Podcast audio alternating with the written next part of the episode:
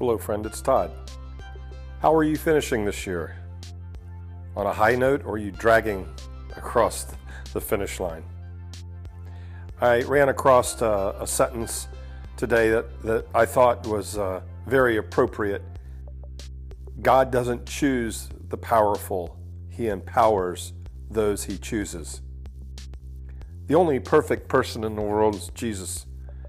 And when Jesus was on earth, who did he choose to follow him and help him? The disciples and the people drawn to him were the lower class, the rejected, those who were outcasts. So there's hope in that, in that God loves imperfect people. And he has to, because the only perfect person was Jesus. Today's scripture is Isaiah chapter 40, verses 27 through 31. O Jacob, how can you say the Lord does not see your troubles? O Israel, how can you say God ignores your rights? Have you never heard? Have you never understood? The Lord is the everlasting God, the creator of all the earth. He never grows weak or weary. No one can measure the depths of his understanding. He gives power to the weak and strength to the powerless. Even youths will become weak and tired, and young men will fall in exhaustion.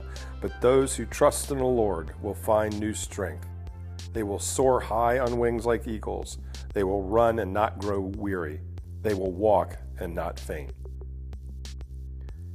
Father, you are strong, faithful, and perfect.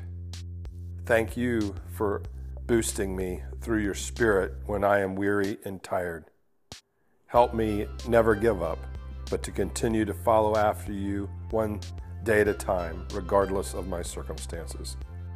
In Jesus' name, amen. So, how was your year? And what help do you need from God as we start 2024? God bless you. Thank you.